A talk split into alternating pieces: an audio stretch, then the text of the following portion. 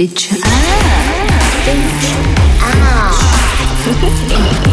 out. Bitch out. Oh my god, bitch out. Bitch out. 表酱，表酱。大家好，欢迎收听表酱，我是 Jess， 好久不见。最近呢，我刚刚从芬兰回来，呃，一边度假一边上了五天的表演课，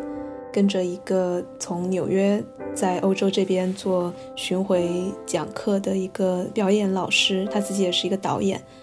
上了五天的课。所以这一期节目就是要来分享一下课程的心得，真的是非常喜欢，也有很多收获。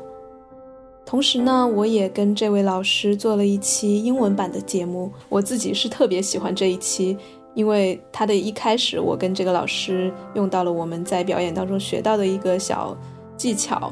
来热身，然后整个访谈就非常的流畅。呃，希望大家如果会英文的话可以去听一下，呃，跟这期节目会同步放送。你也可以关注微信公众号表酱 F M， 回复自然流三个字，查看更多关于这个表演流派的信息。好啦，先来讲一讲为什么我想去学表演吧。我当时在朋友圈里面发我说我去上表演课的时候，人家都以为我要出道了之类的，但并没有，我不是想要当一个专业演员。嗯，虽然这个课基本上都是针对想要当演员的人，呃，非常专业的一个课程，但其实也有一些非演员的朋友去报这个名。呃，我最初知道这个课的时候，就是我现在的一个室友，他也上过我们节目，就是讲恋童的那一期的李志，他是一个心理咨询师，然后他也讲到很多人，其实包括他自己，嗯，很多中国人吧，虽然这样说有点太泛泛了，但我确实身边，包括我自己，很多年前也是这样子，就是很压抑自己的感受，有什么嗯、呃、难过呀、愤怒啊都不敢讲出来。嗯、呃，也不敢，甚至不敢跟自己承认。然后他就去学这个表演流派，他回来就告诉我说非常激动，就是他虽然是一个很内向的人，然后也不太敢表达情绪，但是五天之后他就有点像脱胎换骨一样，就体验到了非常嗯、呃、强烈的那种很自由的情绪流动的感觉。那我自己呢，嗯、呃，为什么做这期节目以及为什么去参加这个表演呃的课程，我觉得也跟表酱有一定的关系。就我也在想，其实普通人能够从表演里面学到什么呢？嗯、呃，我的想法，当然待待会儿我可以详细跟大家讲，但嗯、呃，大家也可能从我近期的播客和公众号文章能够感受到，我最近对于情绪啊，对于高质量的亲密关系啊这种话题越来越感兴趣，所以我也想在这个领域多多的去探索。那前段时间也做了一些关于谈催啊、沟通的一些工作坊，可能在今后的节目里面提到。那今天这个表演的课呢，也是跟情绪、亲密关系有关的。虽然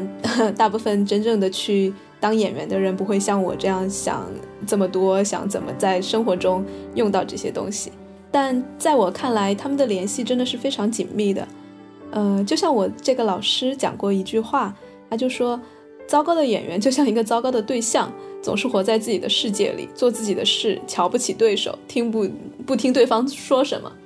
这就让我想到之前我虽然没怎么看那个演员的诞生，但是有时候也会点开那种很短的小视频，就是别人说哪个哪个演得特别烂呀之类的看一下，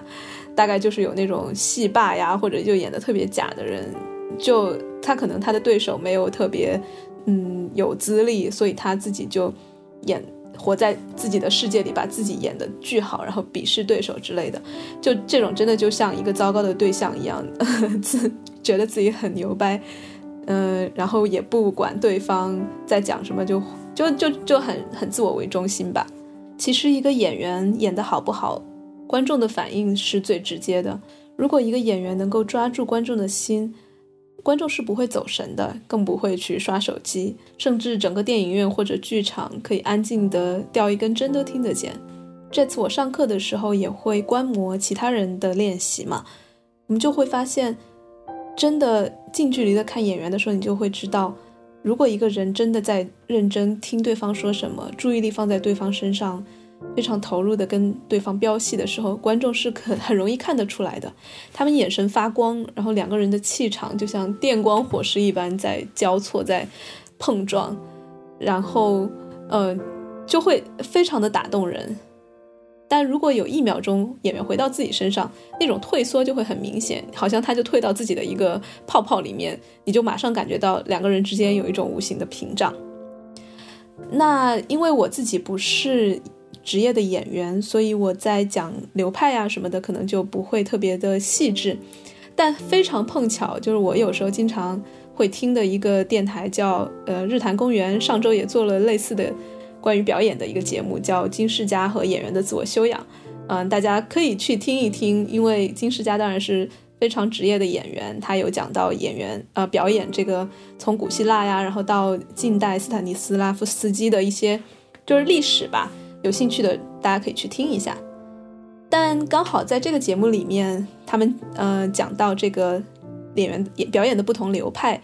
的时候，有对就是我在这次去的这个流派叫自然流，然后它是跟方法派嗯、呃、有所对立的一个，也不是对立吧，就有点区别的一个派别。嗯、呃，但刚好那个节目对自然流没有讲太多，所以嗯、呃，我还希望这个我们这期节目是对那一期的一个非常好的补充。嗯，简单讲一下这些流派吧。就是现代戏剧呢，是当然大家经常都说是从斯坦尼斯拉夫斯基开始的，这个名字好难念，就念斯坦尼好了。呃，当我们在那个周星驰的《喜剧之王》里面也看到他拿着这个大师的那本《演员的自我修养》来看，但其实呃，这这个斯坦尼所发明出来的这些表演方法，现在经过将近一百年已经呃、发展成很不是他原来的样子了。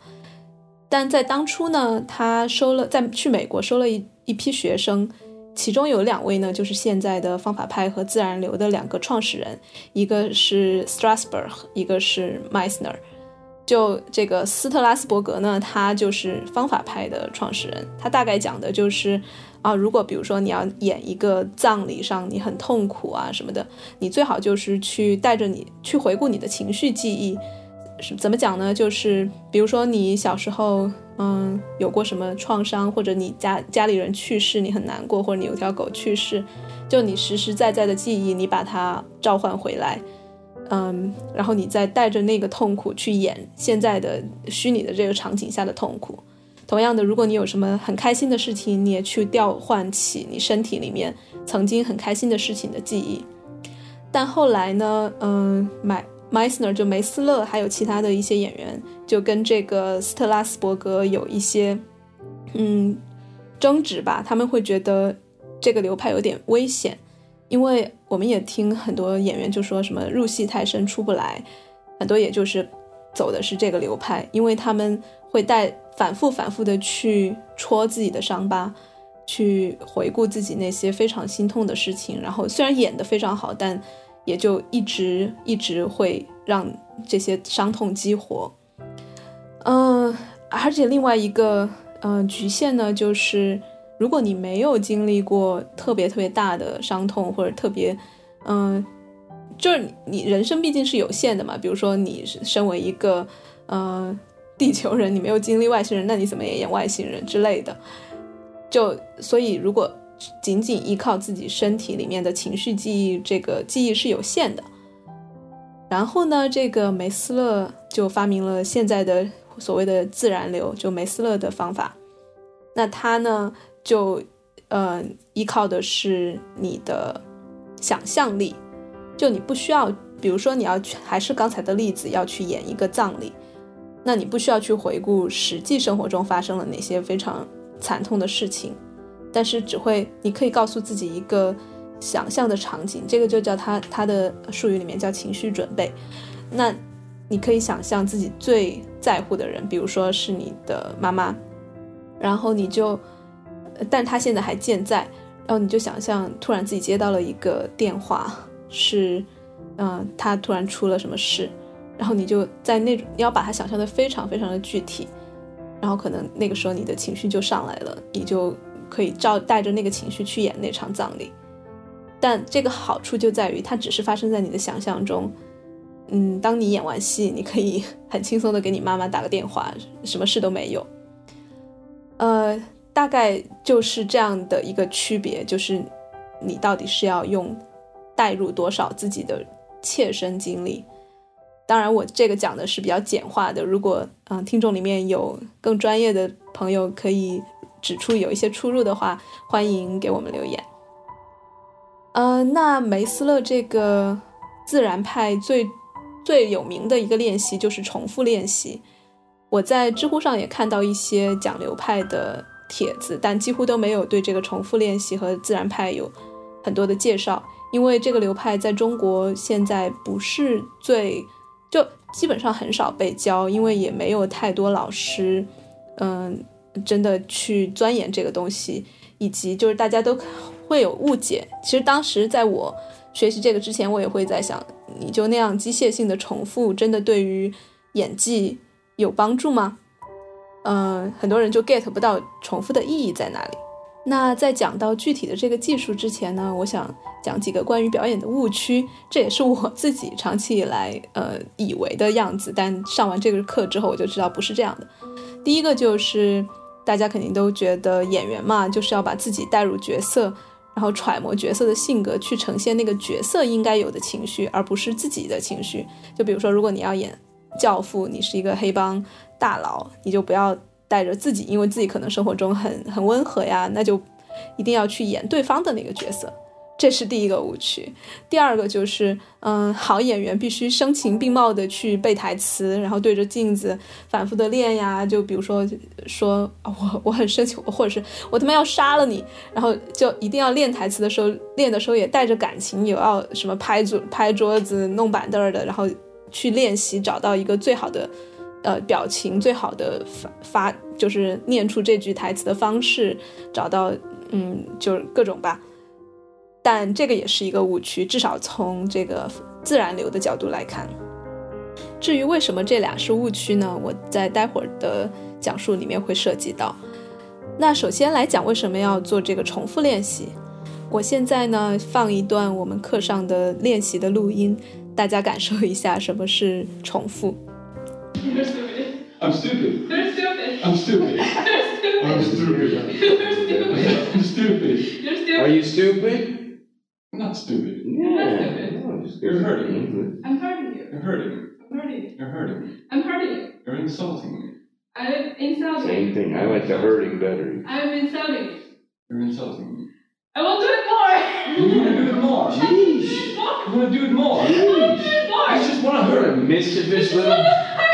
You just want to hurt me. I just want to hurt you. So I don't believe. Yeah, you don't believe me. I don't believe. You don't believe me. I don't believe. You don't believe me. I don't believe. You don't believe me. You're so happy. I'm so happy. You're so happy. I'm so happy. You're so giddy. I'm so happy. Listen, for some, listen, for someone that's done all this non-violent communication, she loves to get violent. She's no choice to say, "Fuck that shit." That's true.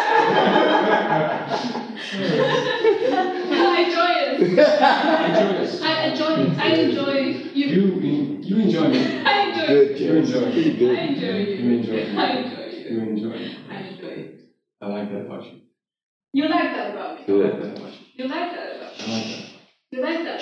about me. I like that. You like that about me. I like that. You like that about me. 说到为什么要重复，就不得不说什么是表演。在一些人的定义里面，可能表演就是假装，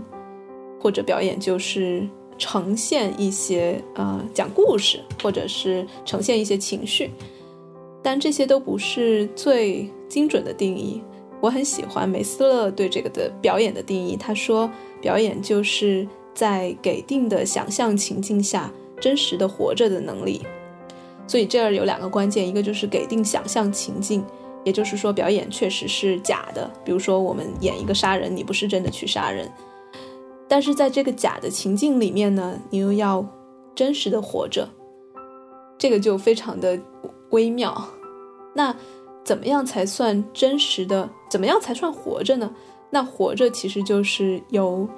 以一系列的做事一系列的行动构成的，就 living is doing， 就, 就算你不做事或者是你保持沉默，其实它也是一种做，也是一种行为，就不行动也是一种行动、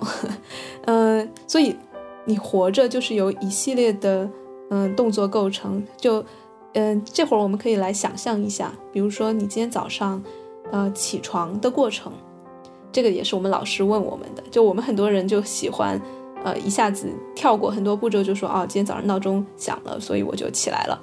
但他就会一直抠非常细节，就会问你，那你闹钟响的时候，你手机在哪个地方？啊、哦，我手机在床头。那在床头的时候，嗯，你是用左手还是用右手去摸手机？你有没有翻一个身儿？嗯，你摸到手机之后，呃，点的是那个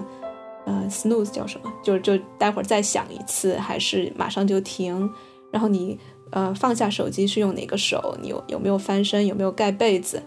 然后又起来有没有拉窗帘儿？有没有铺被子？所以他就说，其实从今天早上，嗯、呃，闹钟响到你出门，可能里面已经有成千上万个动作在做，然后这些做构成了你的生活。所以，嗯、呃，在这个自然流里面，生活就意味着一个一个具体的做。就真正的去做。然后这又涉及到他就讲到 演, 演员几乎很多的演员最大的两个障碍是什么呢？一个就是、呃、他们是去装而不是做。就很多演员以为说我要演一个武士，那我就要去装成武士的样子，而不是真正的用、呃、就是真正武士要去做的那些动作，他非常带着感情的去做。这就是第一个障碍，就是演员装太多。第二个就是也是我们经常会觉得很反直觉的东西，第二个就是演员的自我意识太强。就我第一反应听到的时候就说，难道不是演员都是那种啊有非常多的内心戏，然后情感很充沛，一直很很关注自我的感受什么什么的？但其实刚好相反，就因为你如果太嗯，陷在自己的世界里的话，你会丢掉很多当下的一些跟对手的互动，跟现场的一些感知。所以自我意识太强的时候，反而而且你就会有很强的表演欲和控制欲，那样表演出来的一点都不真实不自然。而好的表演一定是你看不出来他在演，你就感觉他非常流畅的就呈现出来了。这也是为什么，就插个题外话，就很多比如说、呃、年轻人想去做演员，家长很多都不同意，觉得这个这个是没什么技术的活，然后吃青春饭，或者是你只要长得好看，就现在很多偶像嘛，就露脸就够了，没有什么技术含量。但恰恰就是因为表演它的技术含量体现体现就是你技术越高你越是看不出来。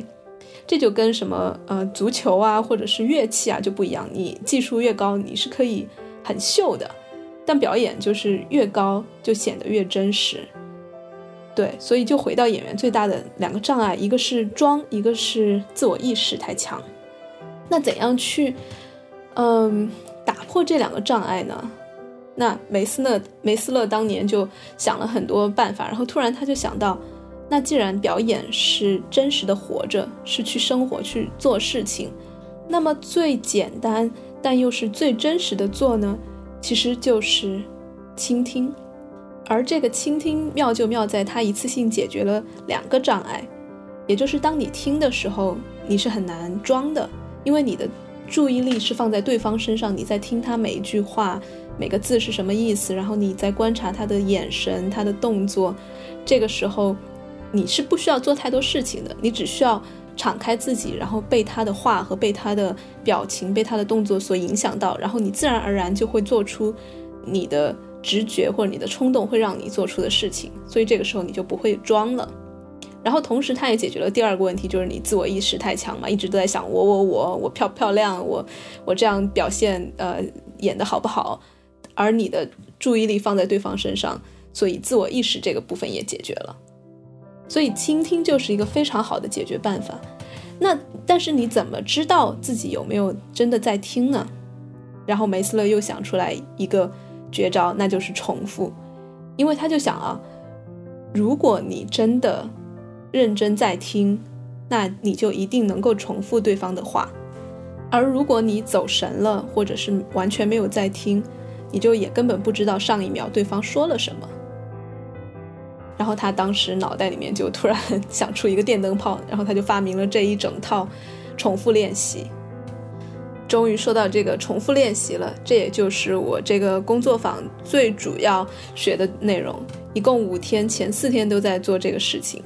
它就像表演的基本功，就比如说你学一个乐器，你可能先去学它的音阶，你学、呃、足球，你先学颠球之类的。那像这个重复呢，在自然流里面就类似于音阶和颠球之类的基本功。所以我们第一天的练习呢，就是两张椅子面对面坐着，两个人大概中间隔着两米，两个人就坐在椅子上，然后其中的一个先把头扭向一边，然后再转过头来之后，就第一反应看到对方有什么特征，你就马上说出来，就不用想，就然后另外一个人就马上重复他说的话。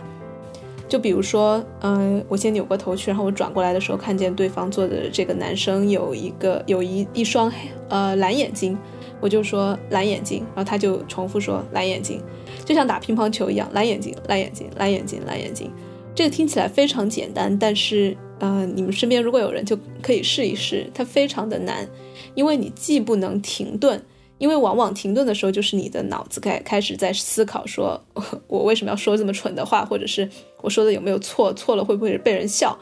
就往往开始这样想的时候你就会停顿。所以你不能停，你听到对方说蓝眼睛你马上就会重复，因为它其实根本就不是一个很难的事情，只是我们脑子给它加了难度。但如果我们只是用我们的非常直觉的东西的话，是完完全全可以听到且重复的。所以这个时候你不能思考，不能有停顿，但同时呢你也不能抢拍，就因为好多人就会、呃、蓝眼睛蓝眼睛蓝眼睛就呃就，就重叠了。但你这个时候你也不能抢拍，因为你抢拍就意味着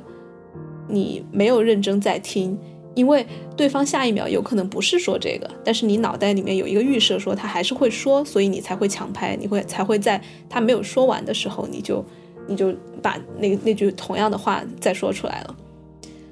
然后同时呢重复，嗯，很多人也会犯另外一个错误，就是比如说我觉得你很漂亮，然后一般新手都会重复，就是重复说我觉得你很漂亮，但这个其实不是真正的重复，这只是、呃、copy 复制，就是模仿。因为呃，从语义上来说，如果对方说我觉得你很漂亮，那我接收到的信息应该是你觉得我很漂亮，所以重复就应该是我觉得你很漂亮，你觉得我很漂亮，我觉得你很漂亮，你觉得我很漂亮，就应该是这样的重复。就很多人在这个你和我之间就有点嗯，会脑子会转不过来。所以我们整个的第一天的课程基本上都在做这样一个重复练习。它最大的重点就是告诉你说，真正在表演里面其实是不怎么需要用脑的，你的脑子越强，其实表演出来的那种魅力和感染力会越弱。就老师也讲到，在生活中其实当然我们会要用大脑啊来判断很多事情，做什么事情之前我们经常说要三思，但、呃、其实真正的有魅力的表演是有自发性，就是非常即兴非常冲动的那种表演。所以他就告诉我们说你这五天就是没有脑的五天，然后也、呃、也是你倾听最多的五天，就你可能这辈子都没有这么认真的去听对方听别人说过一个什么东西。这在我看来确实也是就这五天收获非常大的地方。那同时呢，从第一天开始我们也就要求来背一小段台词，因为我们在第五天的时候会、嗯、导演会要求我们就演一小段，那演这一小段就必须要你台词要会很熟才行嘛。但老师会要求我们不要去看着，因为台词都是有对话的，就、呃、比如说对方演 A 你演 B， 然后你要首先看一遍你才知道这个整个事情发生了什么。然后可能普通人背台词就会、呃、虽然不背对方嗯，不背对方的台词，但是会大概看一下对方下一句话最最后会呃，落脚在哪个词上，然后把那个词当成一个 cue， 当成一个就是提示，然后我才知道他说完这个词之后我就来说我的下一句。这是现在大部分演员用的方法。然后背台词的时候也是你拿着整个的剧本，然后但是只背自己的那一部分，然后背的时候声情并茂的顺便把它演出来，然后对着镜子看哪个动作演得最好。但一开始呢，老师就让我们不许这样背台词，而是要把自己比如说演 B 的那个角色把整个的台词抄下来，而且中间就没有没有空白的抄，就你要停顿的时候画一个斜线，然后继续抄下一下一句，这样就变成一个整篇，就像一个段落一样，只是中间有不断各种的斜线把它给隔开，但是它就像一整篇文章，然后你就只背那个文章，而且背的时候、呃、不能用不能带着语气背，就非常机械的背，就同一个声调，不需要带感情的背。当时我就很懵，也不知道这样背会对第五天有什么样的帮助，而且一开始也不知道就是我们做的这些重复练习，蓝眼睛蓝眼睛对真正演员演台词的时候，就有台词的戏的时候，因为戏里面肯定不会有这种重复，所以当时就很好奇这种重复练习对于表演一个有台词的戏有什么样的帮助。然后那个老师就非常神秘的说，你到时候就知道了。这就是第一天。然后到了第二天呢，我们依然是做重复练习，但是这个时候就没有椅子了，是大家都站着重复。因为其实有椅子的时候大家不是那么的容易尴尬，因为你手知道怎么放啊，然后你又坐着，大家也不会把注意力关注在你的身上。但如果站着的时候，很多人就不知道怎么如何是好了，就手放哪儿都不对，然后脚怎么动，还是动还是不动，都开始变得很尬。然后但是也继续站着重复这样的话。然后因为第一天只是一个小小的，比如说我们刚才说的啊、呃，蓝眼睛蓝眼睛，然后第二天就要把它变成更长的一句话，比如说你有一双蓝眼睛，然后我有一双蓝眼睛，你有一双蓝眼睛，我有一双蓝眼睛，就要变成这样的话。而且除了这种描述性的话，因为就说久了会很无聊嘛，你也要慢慢的开始说你的感受，而且最好是当下对方给你的感受。就比如说我们前面如果重复了很长时间啊、呃，你有一件白 T 恤，我有一件白 T 恤，就就确实是很无聊，而且这个无聊是对方跟你做这件事情造成的无聊，所以你马上就会说你让我很无聊，然后对方就说哦，我让你很无聊，你让我很无聊，我让你很无聊，然后又会这样继续的重复。然后但很多人就会马上就会想啊，那什么时候变呢？什么时候呃，因为你总不可能永远永远的重复下去，那到底是重复在第十次还是第二次的时候变呢？然后这个关键就是没有任何的规矩，就是你什么时候变，但唯一的规则就是你不能用想的，就不能说啊，我来想想我这个话说了挺久了，我是不是该变一下了，我下一句该说什么呢？就不能是通过这样的，而是你一直重复一直重复，直到非变不可的时候。那什么时候非变不可呢？就你如果不试的话，你永远是不知道的，就你真的只能去上就去在这个练习里面，你会很神奇的发现你在说一些话说到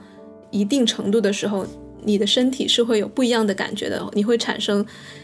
不一样的冲动，然后那个冲动会让你说出改变这个重复的话的话，然后这个时候你们又继续下一个重复，然后直到下一个冲动产生，直到下一下一种情绪让呃让你说出不一样的话。而且我们也在练习中发现，描述性的话呢，比起评价性的话，能带动起来的情绪要小得多。就比如说，我们只是说。哎，你现在在笑，我现在在笑，你现在在笑，我现在在笑，或者你你看起来很紧张，我看起来很紧张，你看起来很紧张，我看起来很紧张，这种重复嗯，也比较准确，但是就没有太多戏剧冲突，没有很多张力在里面。但是比如说你嗯，还有就就对有一个例子就是呃，我们有一个同学，一个女生还挺漂亮的，她但是她的脚脚趾头非常长，然后她她是跳芭蕾舞的，然后很很瘦瘦的一个女生，然后另外跟他对戏的那个人就跟他说嗯，你脚趾头很长，他说我脚趾头很长，你脚趾头很长，我脚趾头很长，就挺无聊的。但是我们的老师就会说你脚看起来像外星人，然后然后我脚看起来像外星人。然后那个时候马上那个女演员听到这句话的时候，就又想笑又想哭又想打那个老师。就这句话比起你脚趾头很长这种描述性的话，明显就会立刻产生出一些情绪，产生出一些很刺激的张力出来。然后我也在这个练习里面试着去用越来越多的这种呃，就很容易激怒人或者是很容易呃伤到人的话来试试看能够激起对方什么样的反应。然后比如说如果真的有一个人嗯就很无趣老站在那里的话，我就会说啊，你像个机器人，然后我像个机器人，你像个机器人，我像个机器人，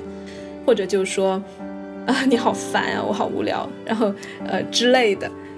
这个其实跟我生活中的价值观还蛮就是对立的，差很多。因为我会经常会避免用评判性的语言，因为哪怕是表扬的那种评判其实都会给人一个呃压力，因为你像在给对方打分嘛，你不管是赞扬他还是嗯、呃、责怪他，都是一种就是只是你的观点而已。就我很长时间以来也是这样的世界观，我至今也是。但是我就发现在表演里面你就要做相反的事情，因为你如果太温和，你就一直做非暴力沟通之类的事情，就会很无趣，就没有没有戏剧冲突。我一开始对这种评判还有点小抵触，因为我生活中不太会是做这种事情的人。但后来老师对我说，就说演员就演戏的价值观和生活中的价值观其实是两套不一样的价值观，所以你根本不需要担心说在演戏的过程中你骂人了呀，或者是说一些很伤人的话，真的会让你这个人变成一个坏人之类的。而且梅斯勒也说了，在表演里面容不得好好先生，容不得体面。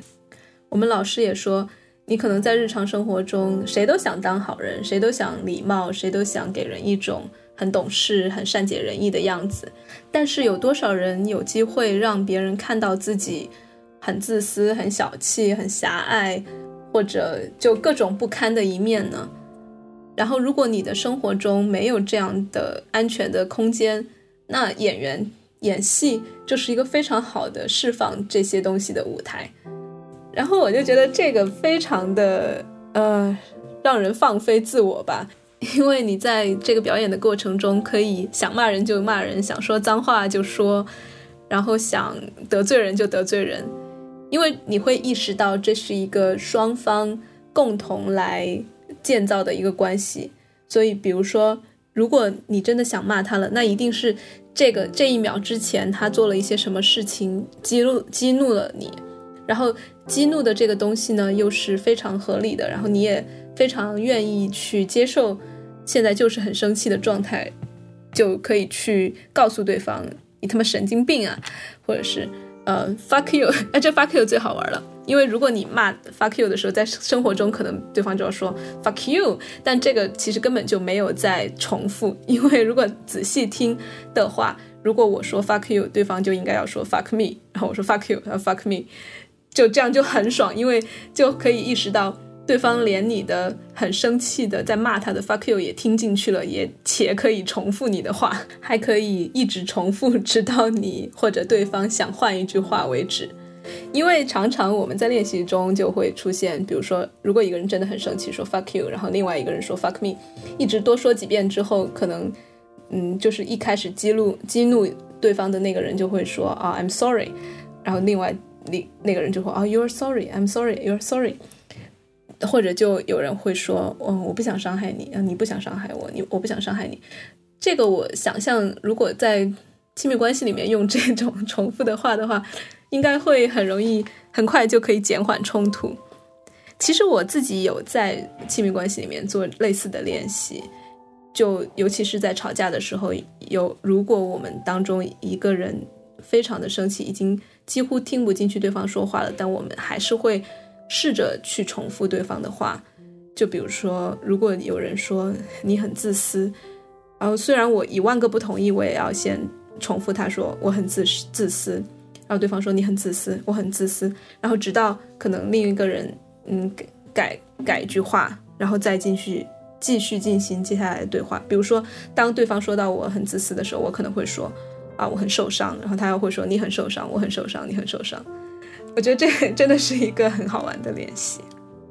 然后我们就到了第三天，也依然是重复练习，但是比第一天坐在椅子上和第二天站着更要、呃、多多一些动作一点，因为是其中一个人敲门，另一个在门口呃门内，然后去开门，在开门之后开始重复练习，做一样的事情。到了第三天，大家都会比前两天要更自然一点，也会、呃、用脑更少一点，会重复的更多，更更顺畅，但也会经常有开始想要嗯，我该下一句该说什么话，我不要不想再继续重复了，我要转成什么样的感受。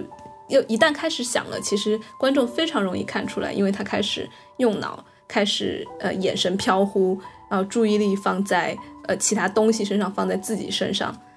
就很明显。那这个时候我们老师就很容易就很喜欢就开始朝着那个演员吼说，你脑袋在放屁了，就 brain fart。 就因为我们一直在说不能用脑，要多用这种冲动来来演戏，所以他就会提醒你说，你现在我现在又闻到一股很臭的屁，大家就知道哦，好像确实是又在用脑了。而且很多人在两个两两互动的时候经常会产生尴尬，就尤其是当一个人啊、呃、说，就因为 互, 互动非常好的时候，一个人就很容易开始说啊、哦、我喜欢你，对方说你喜欢我，哦我喜欢你，你喜欢我，或者说我觉得你很性感，你觉得我很性感啊，但是多说几句之后就又很容易变尴尬、啊、变尴尬的时候就很容易开始犯演员的那两个毛病，要么装啊，要么就自我意识很强，尤其是自我意识就可能就会回到自己的脑袋里面，开始想啊我下一句要说什么。但老师就说，其实这个时候你越尴尬，需要的不是说躲开这个亲密感，而是需要建立更强更强的亲密。所以这个时候如果一个人尴尬了，你可能就告诉他说，因为你他很快很容易就变成回到自我意识，你可以就对方就可以提醒他说啊、呃，看着我，然后他说看着你，看着我，看着你，或者说啊放松，然后放松放松。对，说到这个我喜欢你或者我很性感这种话，这也是我们练习当中经常冒出来的话，因为我们既然不会对太多的感受和想法进行自我审查的话，那就意味着如果当下对方确实是很让很很很性感，很吸引你，这个时候你也最好不要用脑把它给呃避掉这个话，而是就要很大胆的说出来。所以因为比如说我嗯我平时都不穿内衣，然后有时候就会有凸点嘛，就对方跟我对戏的那个男生第一天来，就我们重复的第一句话他就说呃 tits， 也就是那个乳头，因为他就转过头第一眼看到的就是那个东西，然后我也只能笑着跟他重复 tits。 Turn Timo and go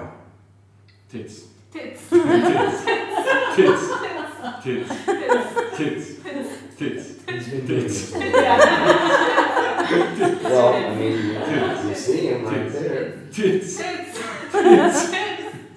Tits. Tits. Tits. Talk to him, don't talk to yourself. Tits. Tits. Tits. Tits. Tits. Tits. Tits. Tits. Tits. Tits. Good. I like it. This is me, because I like that he says something he doesn't censor.Yeah. He says it right away, it's one hundred percent truthful, and guess what? Did it affect her? No. Yes, because it's bam, it's a truth. He just says what he sees. It's very good, Timo. It, it affects you, and what's good, Jess, right now is that you repeat right back, and you feel how you feel, you, you know? I like it. Let's try it one more time. Look at each other, and say something you see. What do you see in him? 接下来他可能重复了好几次之后，他就会开始说，嗯嗯、呃，我喜欢你这样，然后我说你喜欢我这样，我喜欢你这样，你喜欢我这样。但其实这个对于非常多的人在生活中尤其难，但在、呃、演戏的时候很多人也都还是觉得非常难，尤其是男生，比如说如果想要表达自己真的是对被对方聊到了呀之类的，就嗯会审查很多吧，我猜这也是尤其是在现在什么 me too 啊，什么搞得如火如荼的时候，大家就更不敢非常直接的来表达自己的感受了。所以这里面其实女生的优势会大一点，因为我发现如果我就很直抒胸臆的，我几乎每次也都会直说，比如说如果遇到一个男生跟我对戏，他很很好看，我就会直接说啊，我现在有点想上你或者之类的，我都会直接在当着大家的面在表演的时候就告诉他，然后我们就一直重复这句话直到下一句话，比如说下一句话他常常就会说啊有点尴尬，然后我说你有点尴尬，我有点尴尬，你有点尴尬，就可以非常顺畅的把这些想法表达出来。但我猜在现在这种审查的氛围下，就我我说的就是这种自我审查，这种政政治正确的审查的氛围下，如果就算在表演的过程中一个男生这样说，也会让女生可能感觉到很不舒服之类的。但这又扯涉及到在这个自然流的表演流派里面有一个非常重要的东西，就是嗯，你可以允许说 各, 各种各样的话，你也允许各种各样的情绪产生。就比如如果真的你觉得嗯，对方这样说，比如说我对方一个男生我一个女生，他说我想上你，你听起来非常的受冒犯，那也没关系，因为如果你允许自己感觉到被冒犯的愤怒的话，你也可以完全表达出来说啊，不要这样说，然后他说不要这样说，你不要这样说，不要这样说，然后我说很生气，呃，我很我很生气，他说你很生气，你很生气，我很生气，就一直重复这样的话。这个给我的启发就是在人际互动中其实永远都是两个人在共同的决定着这个互动的走向的，而不是我们常常觉得说啊、哦，一个男生说了一些不太呃合适的话就是世界末日了，女生就突然成了受害者，男生就成了性骚扰的对象、呃、的, 的那个施害者了。我觉得这样就忽略了这个过程是互动的结果，以及他情绪是可以变的。就在这个表演的过程中我们就发现，就你上一秒可以非常的生气，但是如果你真正认真的去听对方在讲什么，以及对方情绪有变化的话，你也真正的吸收了对方的变化的话，你的生气是很快可以变成悲伤或者变成其他东西的。往往是那些不听对方在讲什么的人，可能就会一直在呃陷在自己的那个生气或者受害的那种感受里面。当然我这个扯得有点远了，生活也不一定是演戏，因为很多人也会说啊，如果我在那种很有压力的环境下，我可能就嗯完全不可能给出我想要的，或者是我我说不出来我受到冒犯了这种之类的话。当然这个就是另说了。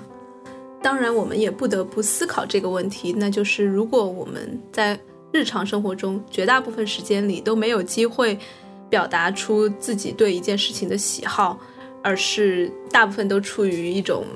人面子呀、人际压力啊，来、呃、把不喜欢的事情也、呃、就接受了的话，那我们也很难就是、呃、期待有人在真正受到、呃、比如说性方面不太舒服的对方的举动的时候，能够第一时间的站出来为自己说话，或者嗯，告诉对方自己这样生气了，或者是不喜欢这样子。不过到我们第四天的活动的时候，我们就明显的发现大部分人都能越来越舒服的，就越来越呃不太有顾忌的来表现自己生气的这种感受。因为很多人可能他们很多也都是职业演员，可能遇到瓶颈了才来上这个课，就可能也是自己想要有一些突破，呃，有一些情绪上的东西希望要释放出来。所以到第四天的时候，大家都越来越多的展现自己愤怒啊、悲伤的那一面。但我就发现这也是老师说的，就有一个问题，就是大家要么不表现愤怒，要么就如果是零到一百分的话，要么就是零分，要么就一百分。因为当时我们有一个女生真的是怒到大家都吓到了，然后他就会冲去砸桌子呀、砸门呀之类的，来表现他的冲动，就是他当时愤怒的冲动。因为我们讲这个自然流、呃、都是要去跟随你的冲动的嘛，如果你有冲动，你就要去、呃、真实的把它展现出来。然后很多人就开始砸东西啊这种。我们当时老师就说嗯，就如果我们可以愿意很开放的接受愤怒这个状态的话，就不至于说要么是零要么是一百，而是经常会更多的去接接受或者去体验生活中让你生气的那些，比如说十分的、二十分的、三十分的事情，以至于你表现那些二三十分的愤怒呃，足够多的时候，你就不用把它积攒到一百的时候，嗯，以至于造成对物品啊，甚至对人，甚至可能对自己对他人产生不可挽回的伤害。就很多激情杀人可能都是这个样子的呀，有就是他要么零分，要么就突然爆发就成一百分。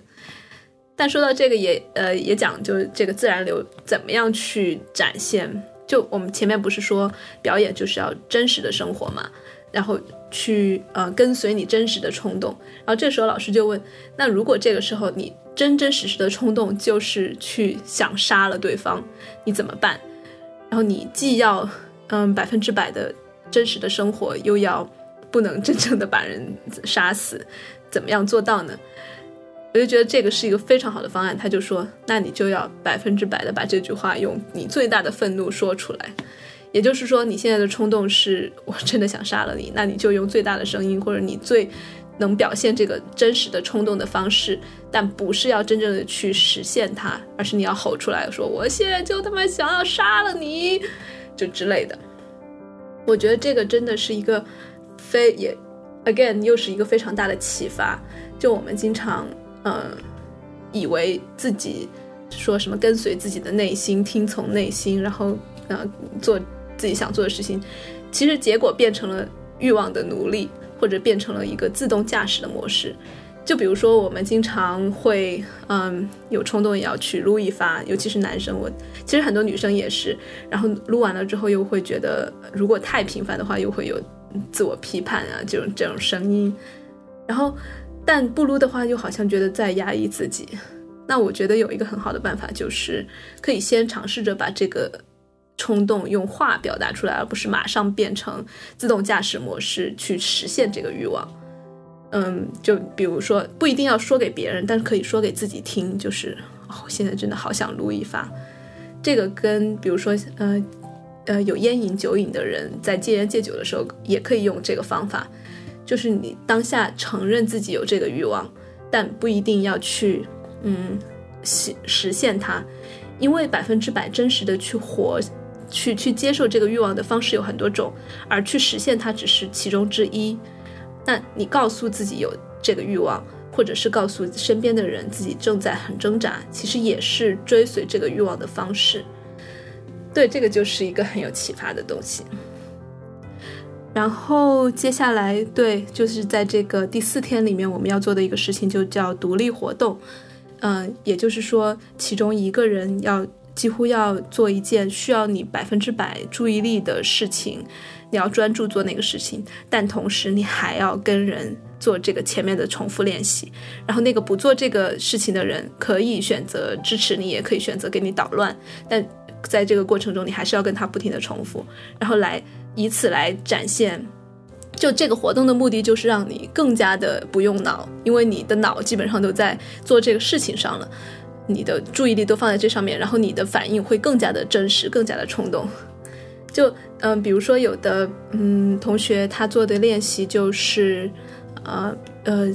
就是要在拿一个扫帚，扫帚在自己的嗯不太灵活的那只手，比如说左手上，嗯、呃、做平衡，然后要嗯、呃、走多多远多远，或者是脑袋上要顶一个书，要走二十米远。在这个过程中，对方就要嗯、呃、来。比如说说一些话，说啊你看起来很傻，然后他 接, 接着也还是要继续重复说我看起来很傻，对方说你看起来很傻，我看起来很傻，然后他会可能会很烦，他就会说啊你很烦，然后对方要说我很烦，然后你很烦我很烦。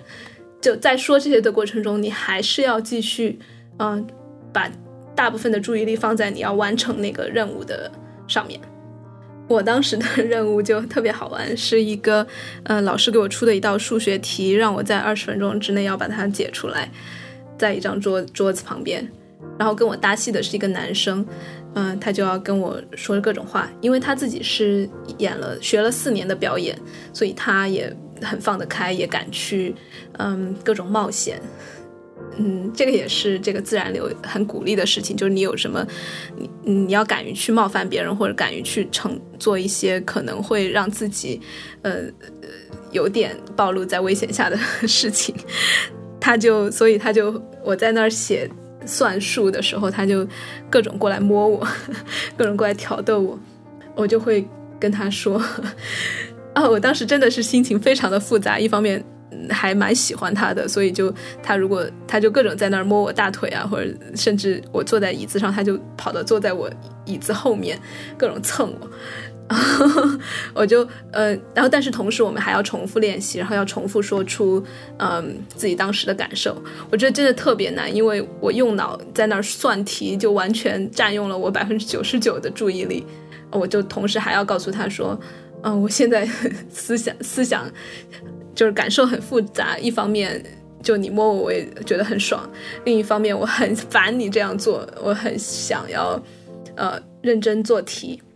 但我现在说这个话是很呃，就是可以讲出来的，但是因为重复练习的时候你只能说呃很短的一句话，所以我就一会儿告诉他说你好烦，然后你好烦你好烦你好呃，我说你好烦，他说我好烦，你好烦我好烦，但我一会儿又会说啊、哦，我还挺喜欢的，然后他说你喜欢我喜欢你喜欢，所以我几乎就在那个算数的过程中，在我喜欢你这样做和我好烦你这样做之间摆动，直到他后来就开始更加嗯大胆的来挑逗我，他就把他上衣脱掉了。但我当时就有一点真的是觉得时间真的不够用了，我要把这个题做完，所以我就告诉他说，因为我前面告诉他说啊你很性感，他说我很性感你很性感我很性感，当他把衣服脱掉之后我就觉得他真的在打扰我了，我就告诉他说啊我又觉得你不性感了，他说你又觉得我不性感了，他就脸表情非常的惊讶又很受伤，有点有点吓到了，又有点被打击到了，因为他对自己的身材很自信。我说你这样一点都不性感，他说我这样一点都不性感，然后就就很受伤的他就开始说好我要走了，他就往外头冲，就要冲到门外头去，他说我走了，我说你走了、哎、但嗯，当时我就一方面觉得嗯，我这样可以自己做题了，但又另外一方面我又不想伤到他，我就马上追出去说呃，没有没有故意要伤害你的意思，然后他说你没有故意要伤害我，我说你没有故意我没有故意要伤害你，然后我又把他拉回来，然后我又告诉他说嗯、呃，请你就真的帮就麻烦你不要干扰我，他说麻烦你不要干扰我不要干扰你。在这个二十分钟的小练习里面，我真的是体验了就这种情绪来来回回的变化，然后尤其是到最后嗯、呃，一分钟两分钟的时候，我知道这个题做不出来了，我就又非常着急，他又在旁边帮我说啊、嗯，深呼吸，我说深呼吸深呼吸，他让我闭上眼，然后我说闭眼深呼吸，这个时候对于两分钟之内一道题没解出来完全没有帮助好不好，我对着他发火。就在这二十分钟里面我经历了情绪的各种波动、呃、然后也就很爽，因为你就他来什么冲动你会很容易辨认出来，你就可以马上的把它讲出来，也会很很放心，就是就算嗯、呃、冒犯到他了我也可以马上给他道歉，因为他如果真的听进去我的道歉的话，他是不会一直纠结在刚才的那个冒犯里面的啊，这种感觉真的是太爽了。而且关键就是在这个这样的表演当中，其实非常的你你因为是百分之百的投入的，你投入在自己的不管是这个活动还是没有活动的话，只是重复的话，你也是投入在对方说什么话，因为你要准确的重复出来。就十分钟的演这样一个重复练习，就会让你觉得感觉像跑了三十分钟步一样，就会非常累，但是是那种很爽的累，大汗淋漓的累，呃，你累完了之后就可以去睡觉的那种累，就真的是非常释放的一个过程。最后就到了第五天，呃，我前面也说了第五天是要来演戏的，终于就是可以把背的那些台词用起来了。我当时非常紧张，因为就像老师说的那样，我背的时候完全没有呃，带着感情背，我只是很机械的把哪句话该说什么，我也没有背那个 cue， 就是我不知道呃，对方上一句说到什么的时候该我该说我下一句了，所以就是一个很懵的状态。但老师就讲说嗯，就先给我们讲了一下这个台词的理论嘛，他就说其实表演就像开火车一样，火车其实是没有方向盘的，你从北京到上海的那一个呃路程里面，你只需要沿着那个铺好的铁轨走就对了，你就自然会到达目的地。所以在表演里面呃，这个台词就是你铺好的铁轨，你已经其实知道方向了，你也知道目的地了，所以你根本就不需要方向盘去操纵这个火车。那方向盘在表演里面就像是你前面事先安排好的那些呃表情呀，那些呃愤怒的动作呀什么的，呃，完全其实是不需要的，你只需要备好那个铁轨，然后机械性的知道它开往哪里就可以了。然后你还要忘掉，你虽然其实整个当然你是知道这个场景最后什么结局啊，在哪里会对方会说什么话，因为你也是看过台本的，但是你真正的表演的时候要试着去忘掉它。他说因为演员最大的敌人是控制欲，你想控制整个场景按照你的方向走，但是其实你的对手如果真正两个人都是走自然流的话是不受控制的。但是前提是你们不是说你们随便改词，改词是最不专业的行为，但是你要在词是一定的，就像铁轨是一定的这个基础上，你可以在每一个当下去顺应自己的冲动，把这个词用不同的方式呈现出来。就像你背的时候这个词是死的，但是在那个某一个当每一个当下你跟对手互动的时候，你可以把这个词激活一样。所以这也是为什么你一开始不需要练，因为你练的时候，练了之后你就有太多的自我意识，你知道想要想要把自己怎么呈现出来，你这个时候就会忘了对手的存在，你就不会去认真的去听，也不会把注意力放在对方身上了，就变成了我们经常看到的演得很烂的那种戏霸。所以在我们演这一场戏之前，还是要进行重复练习来做热身，因为重复练习是一个最好的让演员马上两个演员马上进入状态，然后建立非常强的亲密感的一个练习。但大部分学员都会犯同样一个错误，我也犯了，就是在重复的时候大家状态都非常好，但一旦因为我们会是在重复的过程中突然其中一个人标出一句台词，然后接下来的人就不用重复了，就要开始对词了，就开始标戏了。但大部分人都会在重复的时候状态非常好，在开始进入戏之后，就比如说我们的戏前面戏里面是有一定的角色的，比如说这个人角色这这场戏是两个人吵架的戏，我们预设就是吵架的时候会呃很生气，所以我们开始进入台词的时候，就哪怕是重复的时候我们正在笑，进入台词的时候就开始呃一板一本正经的板着个脸开始说话了。这就是呃老师开始指出一开始说的那种演员很想控场的这种冲动，就开始去掰那个铁轨了。但实际上呢，如果我们在呃重复练习的时候前面正很嗨或者是都在笑，那进入这个呃台词的时候，当下的表感受就是在笑，那也应该笑着说那一句很吵架的台词。因为那我当时就很疑惑，就难道这样不是很假吗？你这个台词明明呃打引号的应该很生气的说出来，这个就刚好落入了一个呃演员预设很多呃事情应该怎么发生的陷阱。因为你常常是生活中，因为我们经常也有就是笑着笑着突然哭了，或者哭着哭着突然笑了，而又很生气的笑，很很委屈的哭之类的，都会嗯转化的非非常的就混乱。但演员很多他去揣摩那个戏的时候，他就会以为呃那一句我很恨你就只能用他设想的那种方式去说出来，但实际上当然有无数种说我恨你的方式，或者我爱你也是很多人很会去练习说深情款款的看着眼睛说呀。但呃梅斯勒经常说的一句话就是台词是没有任何意义的，因为我爱你这句话可以用一千种嗯，带着不同的感情来说，所以你当下是什么感情你就可以用那个感情来说出来。所以在克服了这个之后，我们每一个人的练习就真的是非常感觉有突飞猛进的变化。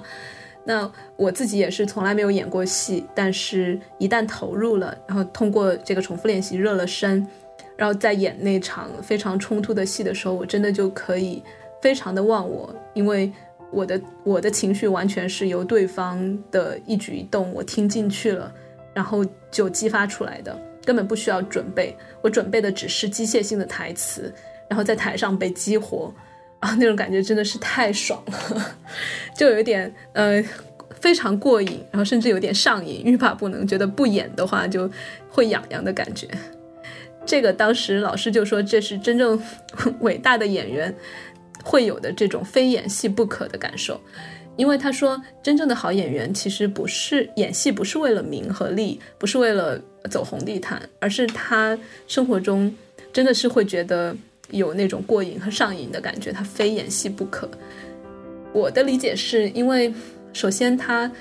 呃，就像我只演了只是上了五天的课，我都有这种酣畅淋漓的感觉，就像是那种呃，刚才讲过就健身一样，就每分钟都是高质量，每分钟都非常的活在当下，非常的专注，这种感觉是真的超棒。所以我我想很多演员也是非常享受这样的酣畅的。然后同时呢呃，当演员也可以体会不一样的生活，就比如说我们生活中没有人想去呃得一个很严重的癌症然后马上去死掉，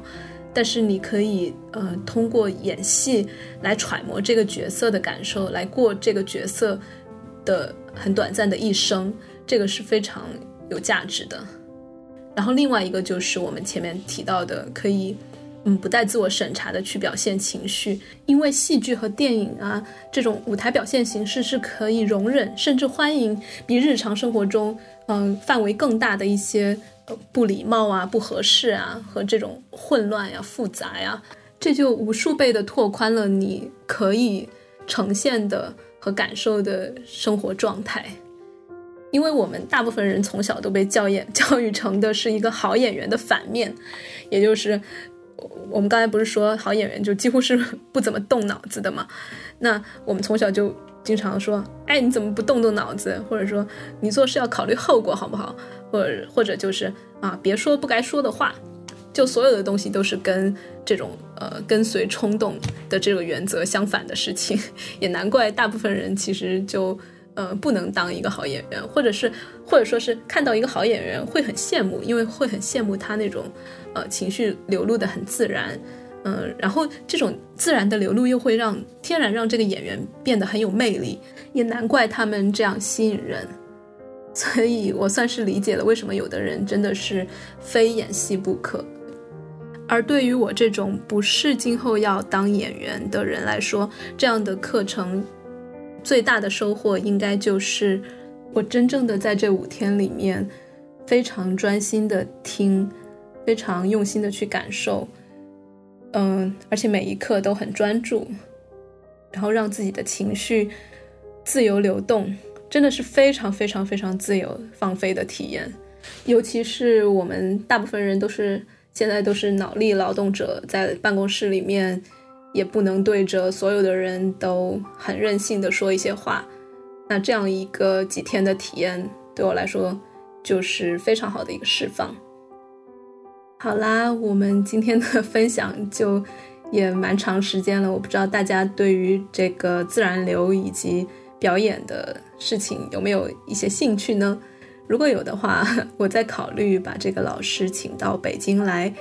嗯，他虽然用英文讲，这这也是他很神奇的地方，就是他虽然理论是用英文讲的，然后我可以给大家翻译成中文，但在练习的过程中，因为我当时也是去芬兰嘛，练习的过程中大家都是用芬兰语，他一个字都不懂，但是他依然可以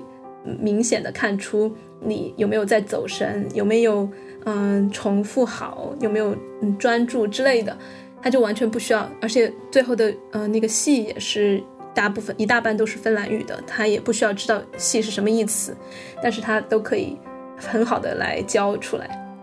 所以呢，如果大家对这个课有兴趣，嗯，我们说不定可以在中国开一个这样的一个巡回的课程，呃，比如说北上广或者是其他的一些大城市，啊、呃，大家有兴趣的话，呃，我们可以可以告诉我们来看一下有没有机会把这个很棒很棒的课程带到中国来。好啦，今天的节目就到这儿了。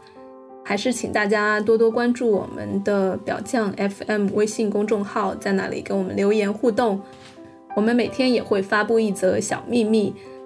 大家也可以去历史消息里面查看，这些秘密全都是信任我们的粉丝告诉我们的，我们会选择一个每天发布。啊，还有更多的惊喜都在微信公众号里面，大家多多关注。好啦，今天的节目就到这里，拜拜。